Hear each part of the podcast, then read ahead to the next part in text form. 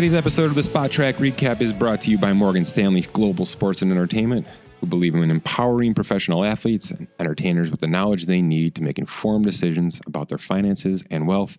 Learn more by going to morganstanley.com slash GSE. Morgan Stanley Smith Barney, member SIPC.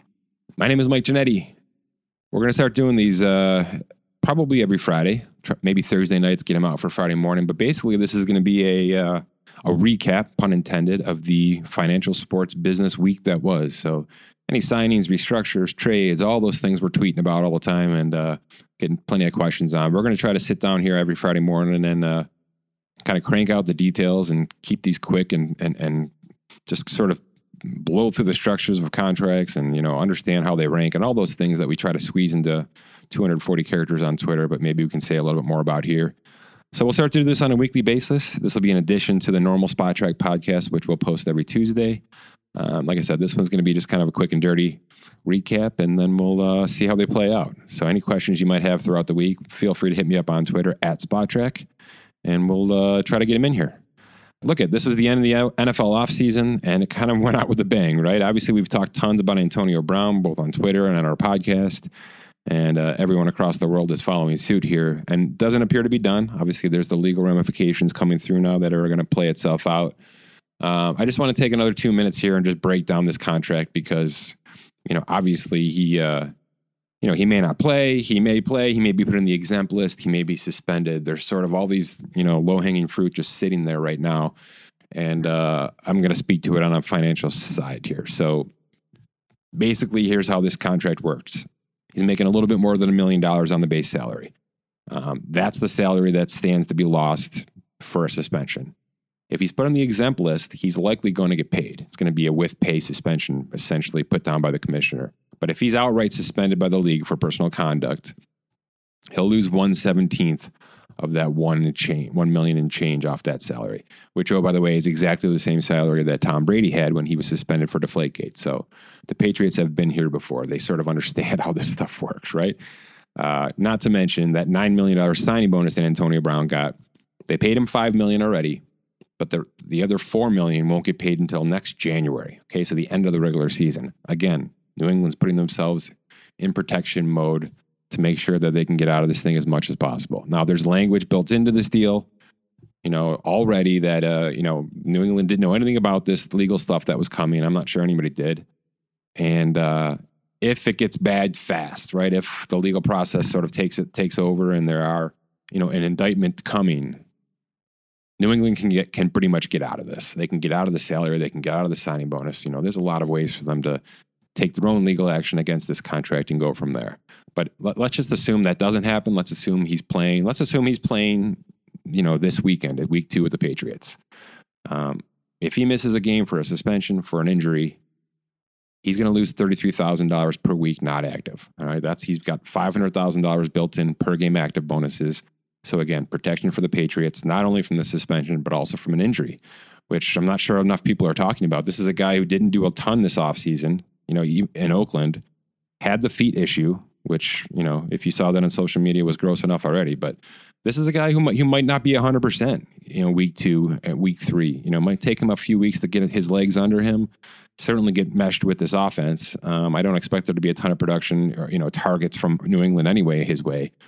But just from a health standpoint, this is something to think about. And New England's protected themselves. If he's if he's injured and not active, the Patriots saved themselves $33,000 in change a week. So, again, well structured. And then obviously there's the option. He's got a $20, $20 million option bonus for next year. It's a club option, it's all salary. Um, you put it there so you can spread that $9 million bonus out over two years and save some cap space. Uh, they're going to decline the option. Okay. They're going to decline the option. They'll take a $4.5 million dead cap hit in New England. And then if he walks and goes somewhere else, the Patriots will get a compensatory draft pick. Otherwise, they can restructure the contract and do it again, start over fresh. So again, brilliant move by New England. They've got their bases covered here. Antonio's making him probably about ten and a half million on this contract at the most. I don't I don't think any of these incentives that are built into this deal are likely based on how the Patriots spread the ball around. Um, I'd be shocked if he got even close to 16 touchdowns, 105 catches. So I, I think 10 and a half million is about right, which is five million less than he was going to make in Oakland. Okay, and then we're not even talking about next year when there was another 15 million to be made. So uh, he's got work to do this year. This is not a a good business decision by any means by Antonio Brown. He uh, he's taking five million less. Yes, he's on a better team, but he's uh, he's in a showcase year again. He's 31 years old. He's in a showcase year. He's playing for another contract next year. So there's plenty to unfold this year with Antonio Brown. Hopefully, you know, the legal stuff works itself out. He can stay on the field. All of this discussion is moot, and we go from here. But you know, who knows? And uh, New England did a nice job of covering their bases just in case. Um, here's a player that signed a contract amidst the Julio, the Antonio Brown uh, soap opera, right? Julio Jones.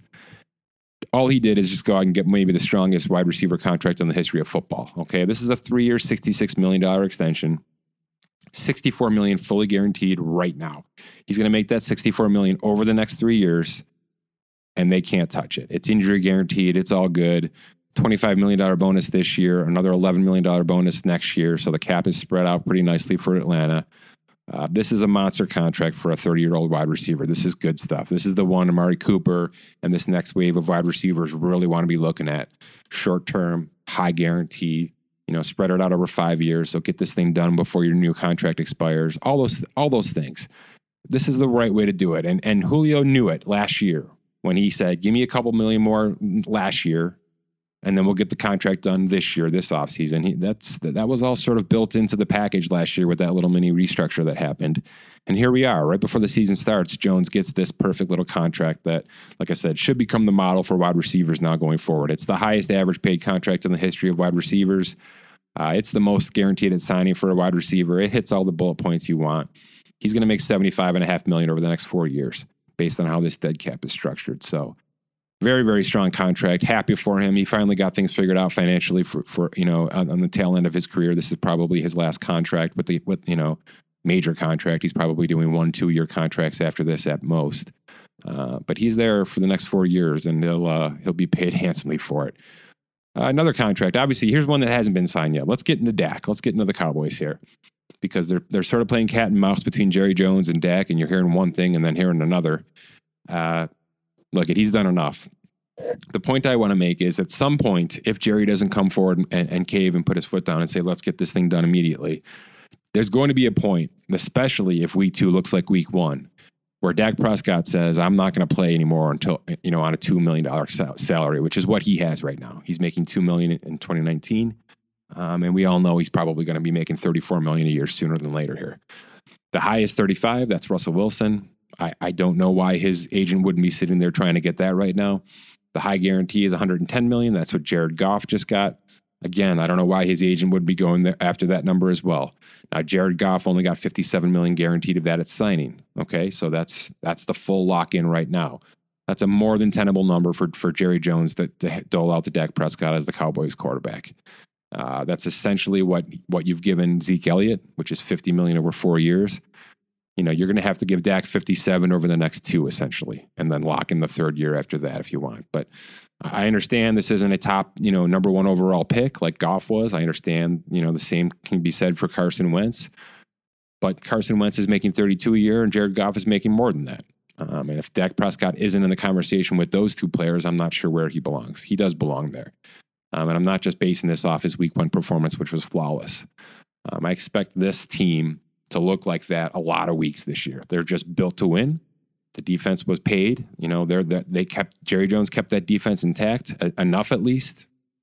He's he brought in Amari Cooper at the right time last year. This is sort of the first full season with with the Amari Cooper in, intact here. And oh, by the way, their big pick last year, Michael Gallup, looks like he's making his stride this year as well. So this appears to be the year where everything starts to click. And then, you know, if it's not this year, it's next year. But you got to have Dak Prescott under contract within the next couple of weeks, or things might get really ugly. You might really start to hear him or his his PR people really get onto the social media waves and say, you know, enough's enough. We're, we're, we're just not going to do this anymore. I understand he's insured. I understand he's got 50 million in endorsements coming in. So he's, he's certainly not hard for food right now, but you know, it's just good business. It's, it's smart. It's logical business for him to say, you know, enough is enough you know, I've been a value for you for three and a half years. It's time to change that. You know, I'm, I, i am one of the 25th ranked paid quarterbacks in all the league. And, you know, statistically speaking, now through week one, I'm second. So, Uh, you know, those things don't add up anymore. He's clearly grown into his role and it's time to get paid accordingly. So we'll see what happens. I speaking of Amari Cooper, by the way, I don't think we hear any more Amari Cooper talk. My guess is he uh, he lets this play out. He does have you know a fifth year option coming on that next year, so we'll see what happens with Amari Cooper. Um, there's probably a franchise tag coming for him in February, if I had to guess. Lock him in, take some time, work out a long term deal, maybe try to trade him if you don't think you can fit him in financially um, based on how things work out this year. But my guess is he's the third man on the totem pole and he has to wait until next offseason. So let's switch gears a little bit here to the wonderful Miami Dolphins, which every year we do have one of these teams that just decide to rip it all down. And for a while there, I didn't think they were doing enough of it, to be honest. They did have the dead cap piled up. They were making their small little moves to sort of make sure that, you know, they were in decent cap shape for next year. And then they traded Laremy Tunsil. And when they did that, and obviously what they were able to bring back in two firsts and a second, um, that changed things because now not only do you have the financial cap to work with, but you've got draft ammo. And when you've got both of those together, you've got gold. That's just how you get what you need, whether it's moving up the draft board to get the number one quarterback, whether it's you've already got the highest draft pick, so you can trade other draft picks to get, you know, veteran players that will fit fill in immediately. Um, they've got the ammo to work with now to make this happen. And oh, by the way, I don't think they're done. It's sound, there's reports now that there's a couple more Dolphins that went out of there based on how the season's going to unfold. The big one right now is Minkah Fitzpatrick, the cornerback, um, number, number 11 overall pick last year. So he's in year two of his rookie contract, which means he's got three years plus a fifth year option left. He's dirt cheap. All right. Miami's going to take on the cap, the dead cap for that signing bonus that was already paid out, which means teams are getting him for one, $2 million over the next three years plus a fifth year option. So you're talking about a legitimate, you know, addition to your secondary at a crazy premium price.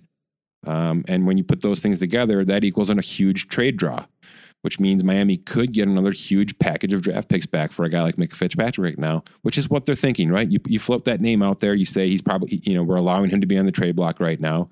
We're looking for a Laremy Tunsil type return, you know, and maybe it's not that to that degree.